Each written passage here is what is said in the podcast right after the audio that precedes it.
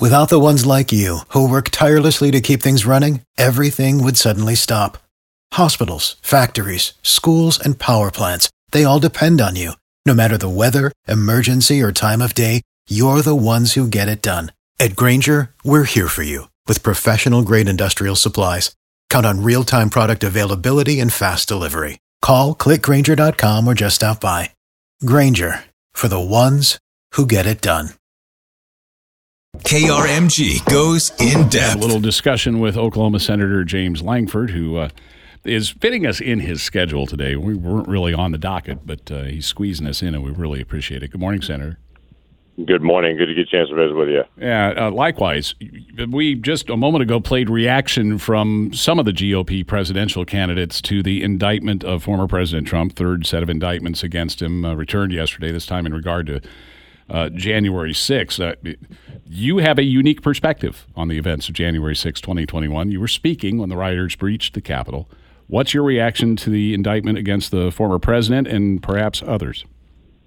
Yeah, you know what? I took some time late last night uh, at the end of the day to be able to read through the 45 page indictment. I do encourage folks to be able to read through it. It's a very political document in many ways. But what they're basically trying to indict the president for is taking advice from the people that was around him. it the, the indictment shows some people were telling him, hey, Pres- Mr. President, you lost the election. You need to step aside. Other people were saying, hey, the election was stolen from you. You need to keep fighting this.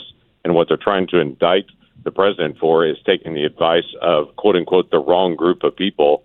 Uh, that's going to be very difficult to actually get a prosecution on, to say the least. I'm not sure I've seen an, an indictment for something saying two different people advised you and you took the wrong advice, so we're now going to hold you criminally liable for that. Uh, so it, it's going to be an interesting uh, process, to say the least. The other thing is they're trying to accelerate this. Most people know if you file a court case, it takes a couple of years to actually get to trial. This prosecutor is saying, oh no, I want to actually get to trial before the election. I want to be able to actually impact the election with the trial itself.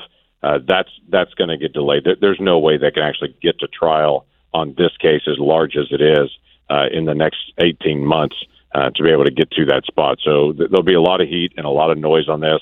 The president's team is going to speak out on it one way or the other, but th- this they're trying to make a case about you picked the wrong advisors on it and try to lay this out. And uh, I think it's going to be a really tough case to make it stick. Do you see this as evidence, as some in your party do, of weaponization of the Department of Justice? I do. It's it's an odd case to be able to look at. Obviously, they've got a special counsel that's going after this and giving them broad uh, perspective. But if anyone reads the indictment, it clearly reads like a political document. So this is not just a case of saying it's a perspective. Just come at it as an unbiased individual and just read through the language that they put into the indictment, and this reads like a political document. So no, I, I definitely think it's weaponization uh, that's happening in the Department of Justice, and it's frustrating because people in our nation want justice. That's the nature of being an American. We want consistent application of the law and we want justice, but we want to know it's actually consistent and not being used for political purposes, no matter who it is. Uh, other topics, just quickly while we got you, you are on uh, recess right now. Obviously, you're home making the media rounds uh, currently. Do you have any? What else do you have planned for your recess? You know, been traveling around Green Country all day yesterday, all day today, and we'll continue to be able to travel the state. It's the nice part about August. We're not in session uh, during August, so it allows me to be able to travel the state quite a bit and get a chance just to see folks and listen, to be able to pick up ideas and insight from people, to be able to uh, hear what's actually going on and think, okay, that's a bill that we need to be able to work on to be able to fix things. So, spending a lot of time in, in different areas, just being able to listen in, and uh, there's a lot of work we're doing right now on pharma- pharmaceuticals and trying to be able to bring down the price on that, and independent pharmacies especially to make sure they can thrive. And uh, so we'll spend some time with different pharmacists for a while. We'll spend some time talking about tax policy. We're working on energy uh, independence issues, trying to make sure that China doesn't control our energy future. So I'll have a lot of meetings in Oklahoma dealing with energy issues as well. So we'll, we'll keep going. Had meetings in Tulsa yesterday on transportation. That's a big deal to all of us to be able to make sure our highways are the construction's actually happening and uh, we're getting it done in, in a quick time. You going to have any time for any actual recess in your recess? Yeah, it's always funny. My wife makes fun of the statement recess. I bet she like does. We've got five weeks off, and uh, Cindy Cindy will often say, "I wish people would travel with us and see what recess looks like." Uh, we are gonna we are gonna get a little bit of time with our family to get down.